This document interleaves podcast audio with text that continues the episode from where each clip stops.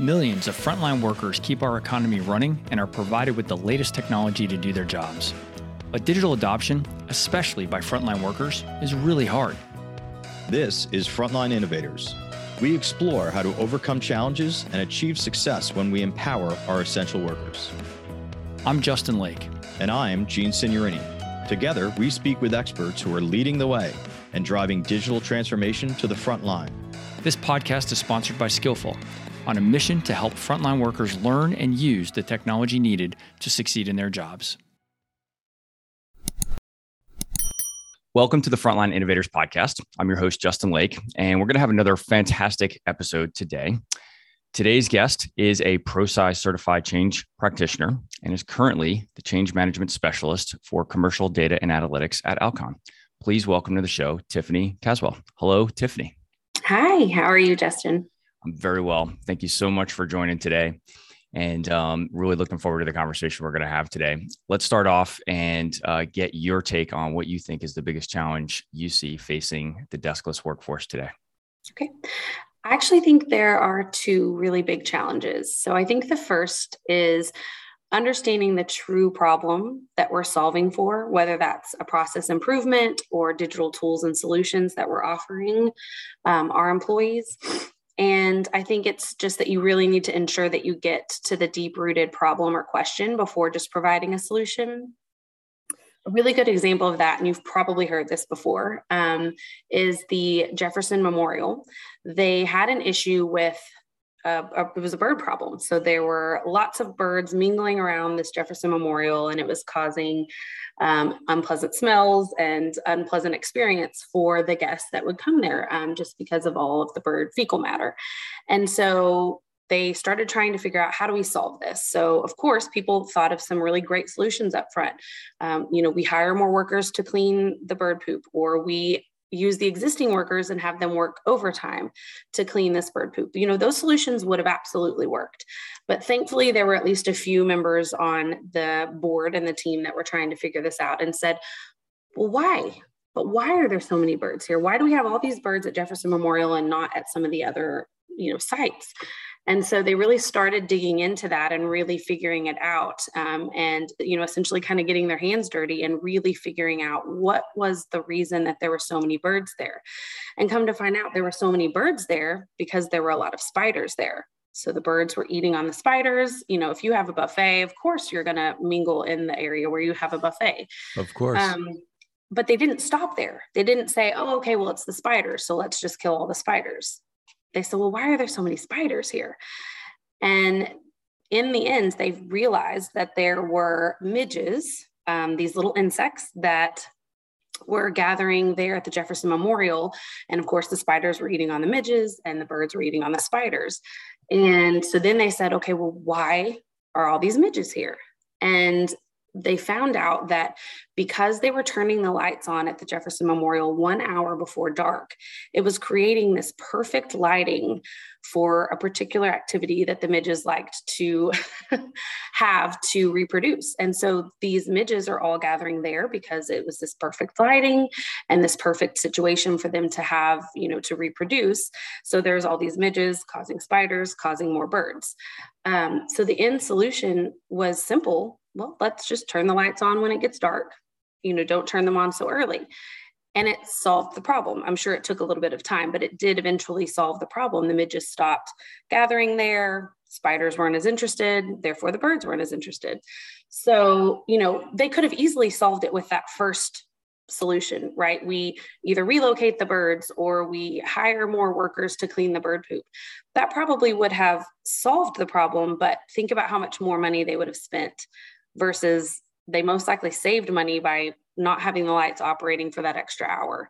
So I think sometimes we want to just solve for for a problem or or get a quick solution um, and sometimes we end up spending more money and more time and more resources and it potentially solves the problem, but more of like a band aid fix. So I think really digging deep and getting to the root of those questions uh, that are being asked and trying to truly understand what is it that we need to provide you to, to help you do your job better or you know improve this process Uh, so I think that's the the first challenge yeah. for the deskless worker. So just for the record, I had never heard of that story before. And oh, I'm totally okay. fascinated that somehow our government or the services provider that was responsible to solve this problem actually thought this through to the extent that you just described. That's fascinating. yes. Yes. And and you know, even one of the solutions being removing the birds, that would have probably worked. But then what would have happened, right? We, then we would have had an overrun of spiders. And yep.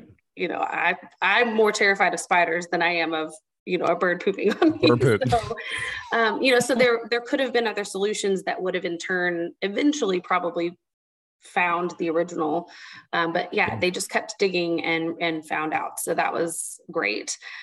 Uh, I think the second biggest challenge for the deskless worker is rolling out those comprehensive and cohesive training plans.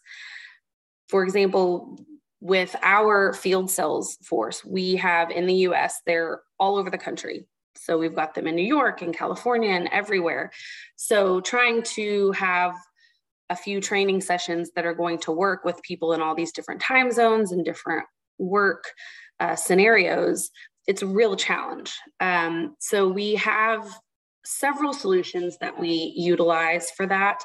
Um, sometimes we'll, depending on the, the type of training required, we'll have our main trainer go to, they'll, they'll break them up. Uh, so our cells are broken up into regions and then into smaller districts. So sometimes they'll go and they'll train a district or a region at a time. Um, that works. That's a really good solution to do. Sometimes that puts a lot on our trainer. Um, so we've also developed what we call train the trainer. So our trainer will train individuals from each region or each district.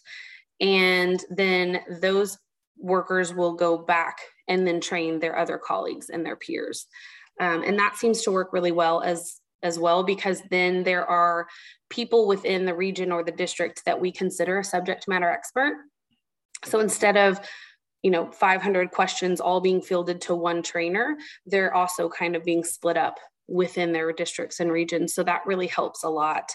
Um, and, you know, we also do training videos a lot.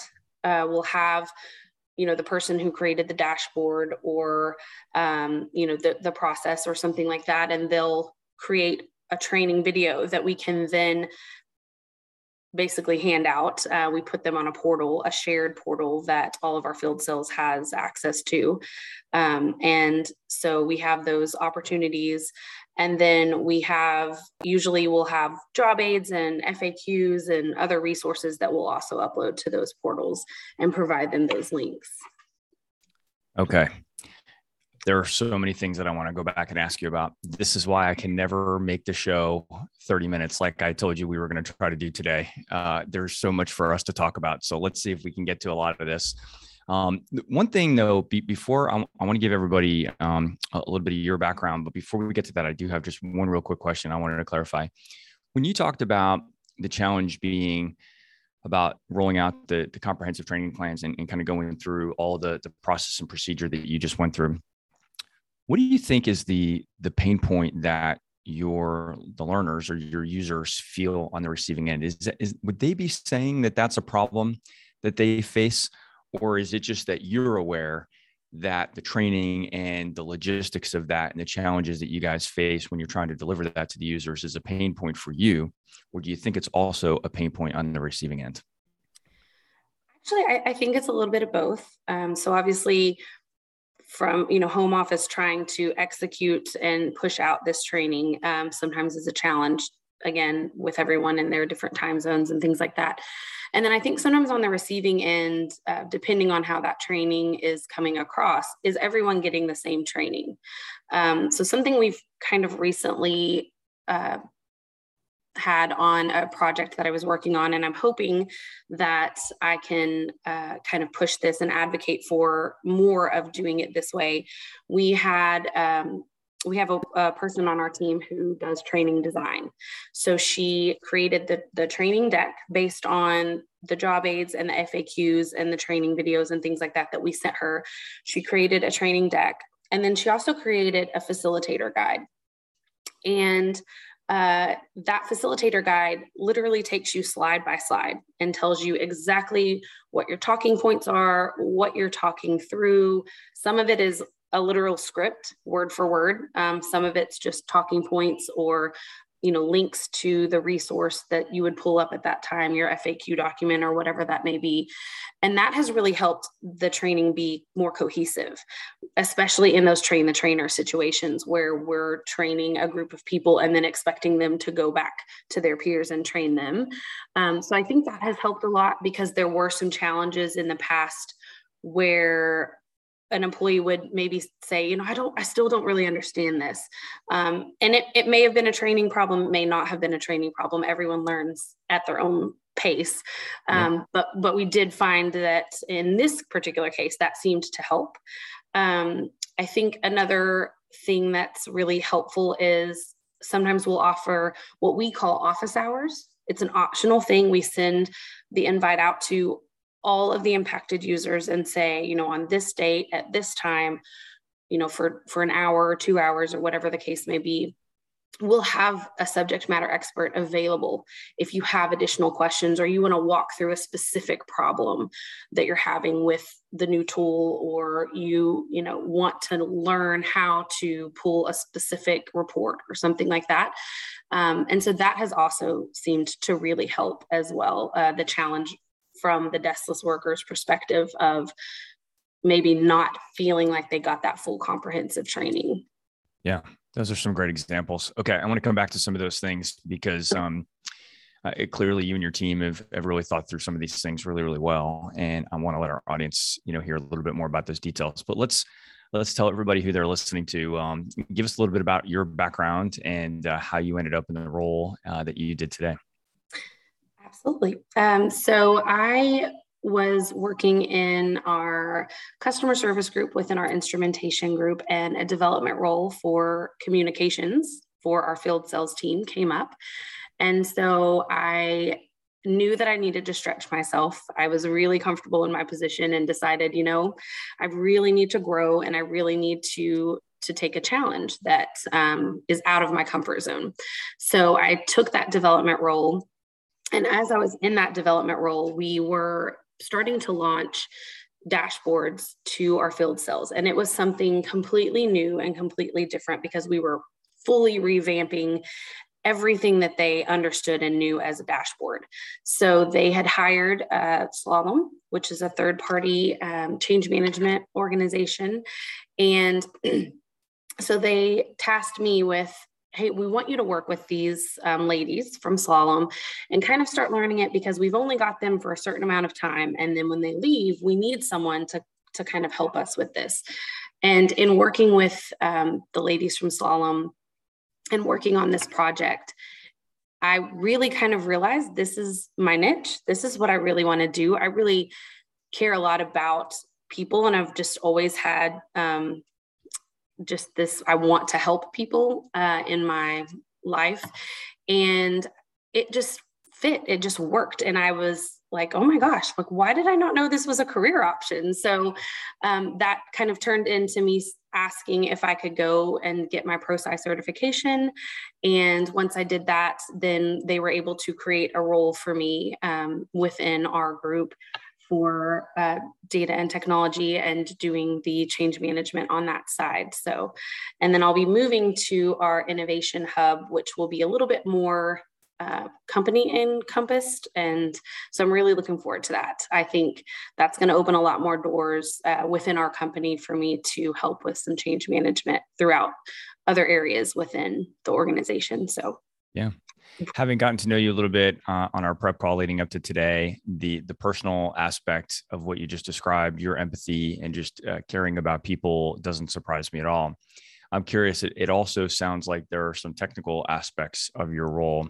I'd just be curious uh, about your technical background. We didn't explore that a lot when we first met, and, and curious to understand how that fits into a lot of your transformation initiatives, which are based on you know new technology rollouts. So I will be 100% honest with you. I am not an extremely technical savvy person. So it is funny to me sometimes that my title is with data and technology. um, because all of the people on my team for data and technology are so much smarter than I am. and sometimes they'll have conversations that I'm sitting there thinking, what? What are we talking about here? Um, but they've been really wonderful in helping me understand a lot more about um, solutions such as Tableau for creating our uh, dashboards um, and helping me have a better understanding of how some of those things work. Um, we use Confluence sometimes, which is a web based uh, portal, and we can kind of track what everyone's involvement is with the application. I can have my own page for change management, but anyone on my team can see that change management plan. If if adjustments need to be made, we can make adjustments on each other's pages and things like that. So um, that has it's been a, a, true learning experience for me um, as you know, I hadn't had a whole lot of experience with specific tools and, and resources. Um, is still a foreign language to me. And I'm just amazed when I walk past one of my colleagues' desk and see an Alteryx workflow on their computer. And I'm like, nope, still not going to be able to do that one. But yeah. um, so they use a lot of really amazing technologies and thankfully just rely on me for some of the change management pieces.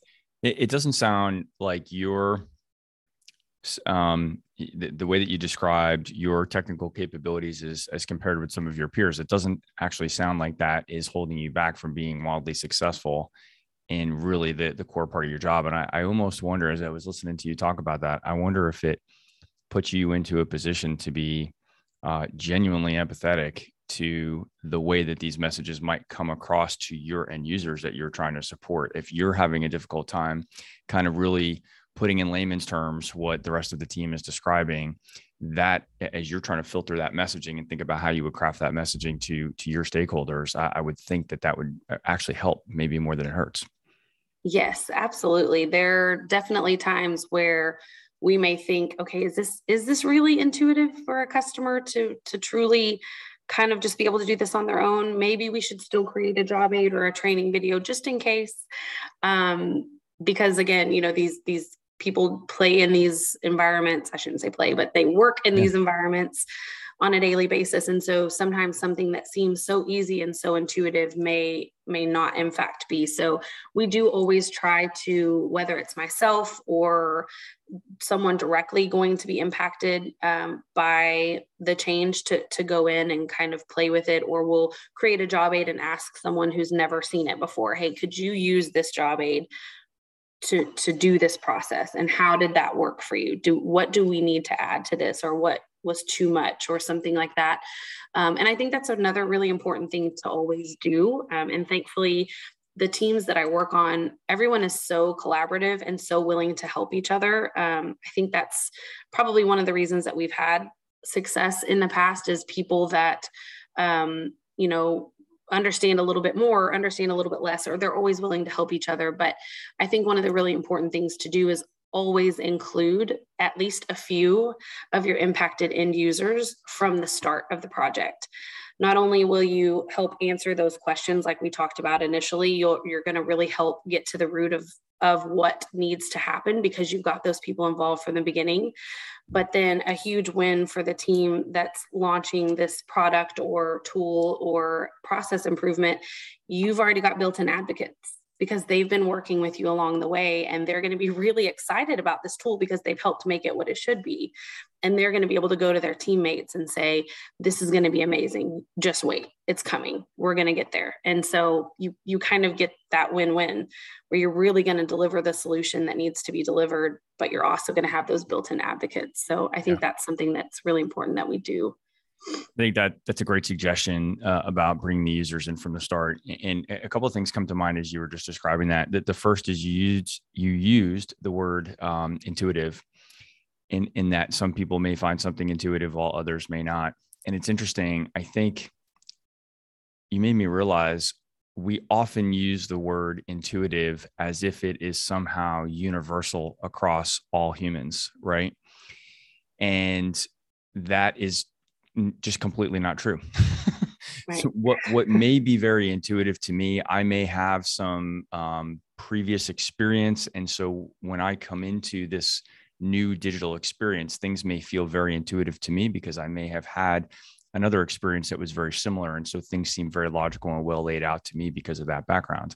Where somebody else may look at that lacking that same experience and to them it may not be intuitive at all and i mm-hmm. guess that the goal should be to create digital experiences that kind of meet the the lowest common denominator of everybody's collective experiences. But the reality is is that that just may not be practical and we may not have enough time for research and we may not invest enough in user experience for a lot of our enterprise applications. That's probably a whole other podcast conversation that we could have. Um, but but trying to baseline the intuitive nature of the user interface and things like that um, it's it's probably not accurate to assume that that's going to be the same for everybody. And so I, I, I loved how you kind of talked that through a little bit. Um, the other thing that you talked about was bringing in um, impacted end users from the start. And I was, I was kind of visualizing the project team meetings as you're getting everybody together and bringing some of those folks in. And another thought came to my head is that I, I've been a part of those project teams and you know, when you're on a project team and you've been planning for a year or two years to roll out some new piece of technology, you pick up all of this jargon uh, along the way, right? Maybe you're dealing with a vendor or several vendors that are helping to mm-hmm. implement this. And so they have certain terminology and jargon and acronyms that they're using and all this stuff, right? And so the project team starts to to use that as part of the language of the project. And then when we go out to talk to the men and women who are going to be impacted, the ultimately the users of this, they haven't been a part of that. They haven't p- picked up that vernacular yet. They don't know this language that we're speaking. And uh, so it's it's just really interesting. And I, I love when you know you talking about bringing in end users from the start. I think that those folks would help you identify, like, hey, you're talking about some things that we don't understand. Like, what does that mean? You know, mm-hmm. do you see that as coming up as as part of that process? It's not just looking at here's the software, here's the change that we're looking to do. But uh, do you find yourselves talking at all about the language that you're using with those folks? Absolutely. Our company loves a good acronym. and yeah. so they're everywhere. Um, so it's a, it's usually a running joke about, you know, what are we going to call this? But we got to make sure we can shorten it to an acronym that makes sense. Um, so definitely, and we, it's still a challenge. Absolutely. Cause as you're saying that, I'm thinking some of the projects I'm on, I'm like, hmm, you know, we should probably go back and revisit. Maybe we, maybe those things need to be uh, addressed a little bit more. But um, yes, so I think that's one of the biggest pieces of the communications is ensuring that if we use any kind of particular verbiage or an acronym or something like that, ensuring that it's spelled out in some of those early communications. And I'm all about repetitive communications. So anytime I make a communications plan, you'll see a lot of the same content from the very first communication to the very last communication. And I know that sometimes people feel like that's overkill, um, but I truly feel you could never communicate too many times. Um, I'll read an email from someone, and then someone else will talk to me about that email, and I'm wait, it said what? And I'll have to go back and look at the email. So I think you know, we have to remember people aren't going to catch everything that's in a communication in the start. So you start small and you start kind of short and sweet, and then you start to build on that, but you continue to pull that short and sweet message along the way. Um, and hopefully that will help them with any of the vernacular craziness that happens yeah. with all of our acronyms. Yeah, that, that does. Now, uh, you know, we can use that to our advantage. That's part of the change process, right? We may be changing processes, and some of that terminology is important. I know in, internally at Skillful right now at our company, we just went through an internal exercise that lasted for several weeks. We're changing the names of some of um, the aspects of our system inside our software. And so we're even dealing with this internally in a much smaller organization than yours, but uh, we've changed the names of certain things. So we used to refer to this thing as a campaign, and now we're referring to them as assignments. And just watching our team trip over this as we're having meetings and we're trying to correct one another when somebody says campaign, and we're reminding each other that no, those are called assignments now, right? And and we're doing this to almost practice internally because we have to go out and communicate to our clients our end users now about these these new things. And so we're we're practicing essentially as a project team internally so that we can get our act together so that when we kind of go out into the wild and we're communicating with others who haven't been a part of that months long planning process that we can be more effective communicators with them. And if we start tripping over that and if we start intermingling the old phrase and the new phrase, we're actually just going to inject, you know, more confusion rather than, you know, clarity. Absolutely. Yeah. That's a hard one to do. yeah, it is. And and you know, we have to make it that you've always called and then you change it to something new. That's that's always a challenge. But that's often what's happening. You know, in our case, it's you know uh, uh, version x and now it's going to be version x plus one you know of, of our software solution. But a lot of times that's actually what's happening when we're going through digital transformation initiatives. We may be going from you know one type of crm to another crm or one work order management tool to another work order management tool but some of the terminology may change. It may change because the vendor calls it something different now and, and you've you know kind of bought into that software platform and so you're, you're going to start picking up that terminology. But i do think that that's part of of the problem is is in getting end users to engage in the software is that if we used to call it a work order and now we call it a job when they go into the software and they look for that heading that says work order and they don't see it saying work order because now they're listed as jobs that's going to be confusing and mm-hmm. something going back to the phrase that we said before being intuitive what may have seemed very intuitive to the project team who knew because we made the decision two years ago that we were going to be changing this to job. now, when they're looking at the software, they're like, where the heck are my work orders? How can I do my job if there's no work orders in here? Right. So maybe that's a bad example, but I do think that stuff comes up every single day. And when we're also deeply uh, involved in the project, that we can pick up things along the way and forget that the end users that we're asking to change haven't been a part of that conversation that whole time. Mm-hmm. It's a really good point. Yeah. So one thing that you said um, that I want to go back to, and it actually probably ties in a little bit with these types of challenges that we're talking about here. You talked about office hours. I want to go back to that. There are a few other things in, in the training rollout that I, I really want to talk through. Um, but you talked about office hours as a way to provide additional support for users who still had questions maybe after some of the scheduled uh, you know trainings and knowledge transfer had already taken place. Tell me a little bit more about that. First my question is how many people do you have showing up to these sessions? I, I imagine it varies depending on location or region and all that kind of stuff but mm-hmm. it, do you feel like it's something that you put out there as an insurance policy that makes them feel more comfortable or is it actually something that the end users are truly using um, I'm curious, and, and not to say that either is bad. It, it, may be just having it available is all you need to give them comfort. But I'm mm-hmm. curious mm-hmm. to understand if folks are actually showing up for those sessions. So, um, in addition to the office hours, we do always, you know, put a contact in communications and and things like that. So, at any time they can reach out. Um, we've we've had a mix. So, uh, to be completely transparent, we uh, had some office hours for a particular project and not a soul showed up, yep. which was great because we were like, okay, well, maybe they've got it, you know, maybe they've got it down. Um, and then we've had other projects that there have been some some people show up to the office hours. Um, it's it's usually a handful of people, which personally I think kind of makes it work well because it is a smaller group of people who maybe aren't as technology you know technology savvy so maybe they just need a little more help with the technology occasionally you'll have someone that you know they love the data and they want to you know create this crazy report that has all these pieces to it. And so they want someone to help them with that. So you kind of get a mix of people the people that just need kind of that refresher and and one more time show me how to how to you know download this to excel. Um, and then you'll also have those people that really want to dive in deep. So sometimes that can be a challenge as well because you've got the people on there that are you know i just really need to ask this question about something crazy. I don't want to relearn this. But and then you've got the other people that are like i don't know what you're doing. I just need to relearn how to click that button. Right. um, so sometimes that can be a challenge uh, but typically when those types of situations come up uh, usually the the people that just need kind of the refresher will will start with them. You know if somebody asks a really crazy report question we'll ask you know is there any does anyone else have anything else before we dive into this? And some people will just do their quick thing and then hop off the call. And then you have the rest of the time with that person that wants that crazy you know report. So yeah.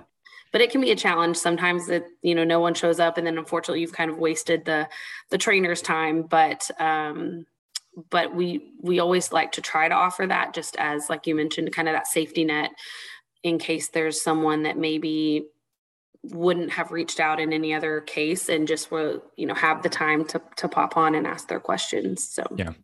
No, I, I think that's great. And I, I do think that having it available is important in part of your communication just to let them know that there is a safety net uh, for them as you described. And um, if nothing else I, I, think we've realized just from my experiences and just further through this podcast and listening to all the stories of other folks like you that um, eh, there is some just anxiety related to this my ability to support this change that they're asking of me right? And so if i know that i have a few places that i can go for additional support if um, you know something doesn't go quite right it's comforting. It may just be enough to get me over the hump and, and be a little bit more open-minded to the change. So i think that's fantastic. You so a couple of other things that um, I, I wanted to ask just in terms of this like ongoing support aspect of this do you think that there are any questions that go unasked?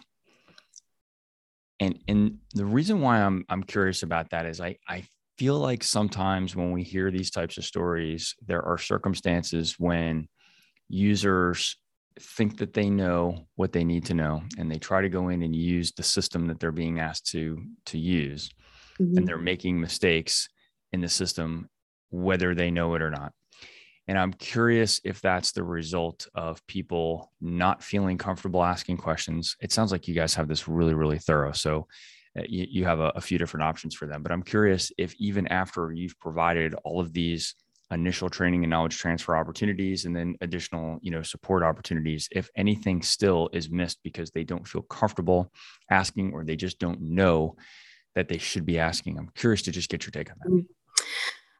I absolutely think that that there are situations like that where either because maybe they're not as technology savvy as some of the other people on their team, they don't feel comfortable asking those questions. And we always hope that, like you mentioned, all the additional resources that we offer, that's direct contact to someone who can be of help, whether that's someone on their team or higher up the chain um, directly to corporate, um, or having those office hours. So we're always hopeful that they're getting that.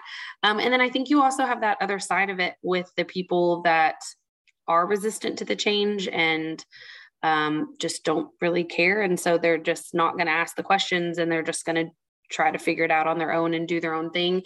Um, that's a real challenge because it's it's really hard to to break through to those people when you've kind of followed everything that you think you should follow to to get people on board and get that desire and truly teach them the knowledge. So um, in those cases, if it's you know just a really big problem, um, it's not always like a retraining situation, but sometimes it's just kind of reaching out to the manager. You know, depending on what it is, if it's something that's having a negative effect, but potentially reaching out to the subject matter expert on their team and just saying, hey, can you have a conversation with this person, or potentially their manager if it's um, a really deep seated problem.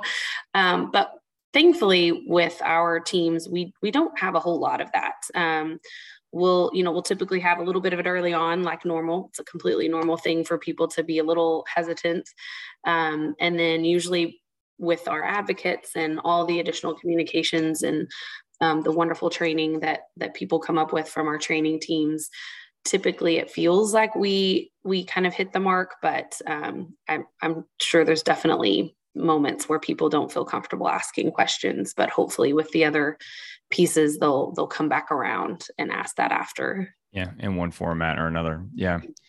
So i've heard from some other um, folks in similar um, scenarios as yours that they've had a hard time evaluating the effectiveness of training on the front end.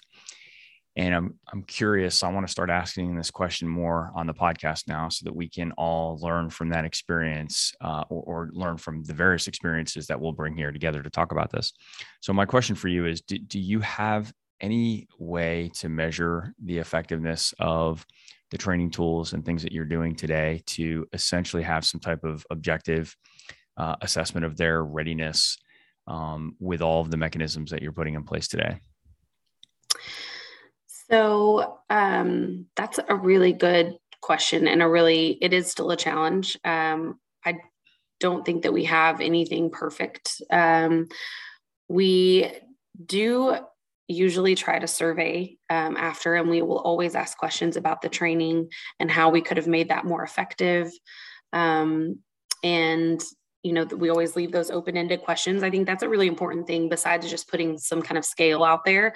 You want to offer that whether you do you know a logic with if they only answered you know poorly ask a question but a lot of times we'll just leave it open ended regardless of what scale they put and just ask that additional question you know what could we have done to make this better?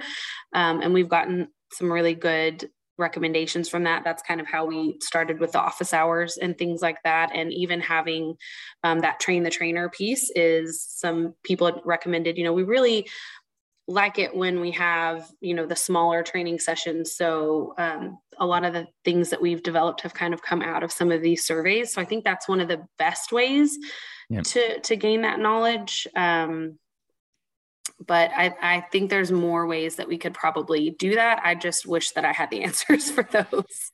Yeah. One of our customers at Skyllful actually just surveyed um, hundreds of their field service technicians and they shared some of the data with us and it's absolutely fascinating. And to your exact point the most important data came from the free text field where they said do you have any other comments and i believe i didn't see the survey design but i believe that that field was open to everybody regardless of of their other selections and it was a short survey it was only five or six questions but what drew our attention into the survey data was really the free text fields and just them. And I, I, won't share all the details here. I want to ask for their permission before we start sharing their their data about it. But it, it was absolutely fascinating to see how the field service technicians were communicating about the way that they receive the change communication and about their access to systems and things like that and what they were essentially asking for it was absolutely fascinating. And so i agree with you completely that uh, they I forget the percentage, but they had a, an unusually high percentage. I want to say it was 30 or 40 percent of the people actually entered something in the optional free text field. So it was actually pretty rich data. Mm-hmm. And and even though it wasn't just you know multiple choice, obviously because it was a free text field, but you started to see a lot of consistency in what the teams were really looking for. And so it's helping to inform that that team mm-hmm. about you know what they can be doing to to deliver better to their team so i think the takeaway for for the listeners here is that that surveying process that you're talking about and what this other client of ours just did uh, is just incredibly important to gather that feedback. I think it brings the users into the process a little bit. And then to the point you made, which I agree with, leave that open text field in there because I think you'd be absolutely shocked at some of the things that come back from, you know, from the men and women in the field.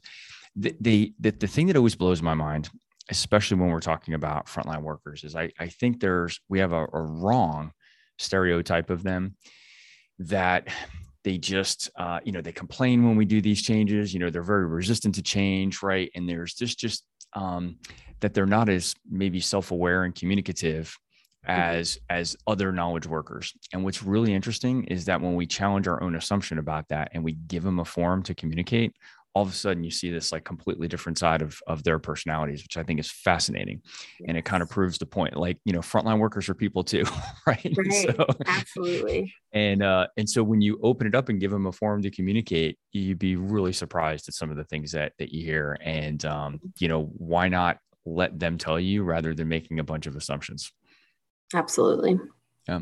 All right, we're coming up to the end. I'm already over my target, which I knew was going to happen just when you started the conversation. So, um, all right, but I, I do want to ask you one last question before we go. What is the the contribution that you've made as a professional? You've had a really interesting journey. You have, you know, I can just tell you put a lot of your heart into your role. What is the contribution that you've made that you are most proud of? Oh, that is a really good question. Um, I think it would be helping, you know, in a project team, just trying to to kind of keep that, you know, everyone's focused on the the bottom line and the deadline and all of those things. And so, I mean, as cliche as this is going to sound since I'm change management, but it's really trying to keep them people focused um, and helping them remember that we are going to impact people through this. Um, and I think even more than just the people that we're directly impacting, because I do think that for the most part, project teams do kind of keep them in mind to an extent, but it's also let's not forget the people downstream that this could potentially affect. Um, I think a lot of times that gets left out as well. You know, maybe it's not someone that's directly changing their process or a tool that's being directly used by another group. But if this other group potentially doesn't know about that, a question could come up or you know something like that and they're not going to have any clue. Um, you know for example if we're pushing a tool out to our customers customer service doesn't technically use that tool but if we don't tell customer service that that tool is available and if a customer calls in and asks a question um, you know that customer service person may be on the phone with a customer and sound you know like they don't know anything. And to a customer if they call our company they're not talking to just customer service or just their sales rep they're talking to Alcon. Mm-hmm. And I think sometimes that's something that we need to remember um, is that even though it doesn't seem like it would be a big deal that you know this group knows about this project or whatever that may be we have to remember that from the outside perspective we're all alcon and even though internally we see customer service and what customer service does and sales and what sales does and you know accounts receivable and what they do we have to remember that from the outside perspective we're all alcon.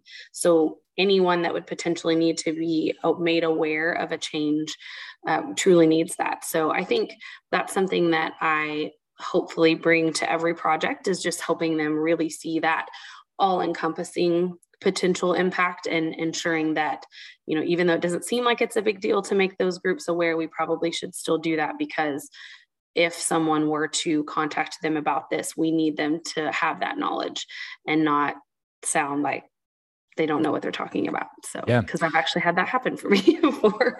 Yeah. So. Well, I remember you sharing that story with me when we first uh, visited. And so, what, what I think is really interesting about your answer and just in, in the conversations that we've had now is that your uh, sensitivity to the human element doesn't just extend to your internal users, but it, it, it goes beyond that, even through to the customer experience for your company. And that's fantastic because ultimately that's a, a big thing that I think is really different about frontline workers in that they do, by definition, they are on the front lines of your business. And so they are speaking to your customers, whether it's somebody in customer service in a contact center or your sales reps or, or other folks in the organization that are impacting the customer um, it is really important that that messaging so is consistent. So part of it is just to satisfy the needs of your internal users so that they can be successful and the system rollout can be successful. But there's a definite implication to the overall customer experience, and it sounds like you bring uh, a lot of heart and uh, just a, a really deliberate thought process to that process. So thank you for sharing. Well, thank you very much. That was really good. Well, I appreciate you uh, you taking the time to visit. This is really good. I do need to uh, wrap up the show. As I said, I was trying to get it to 30 minutes, but it hasn't actually happened. But we'll get there eventually. Um, so I am going to wrap it up there. So for all of our audience, I hope you found this conversation as enjoyable as I have. And if so, please share and rate the podcast. Five star ratings help ensure that it gets promoted to other professionals like you that are innovating on the front lines. And remember, this podcast is sponsored by Skyllful, the mobile digital adoption platform for deskless and frontline workers. Visit the website at skyllful.com. And we're always looking for new guests on the show. If you or someone you know is out there innovating on the front lines, we'd love to hear about it. We're actually uh, specifically looking for some folks with uh, learning technology background. So we've done a lot of shows with uh, change management professionals, and we're going to continue to have those guests on our show. Uh, we're also looking to dig more specifically into uh, learning technology challenges around these uh, digital transformation problems with um, frontline workers. Um, so, folks with instructional design background, learning technology background, we'd love to hear about it.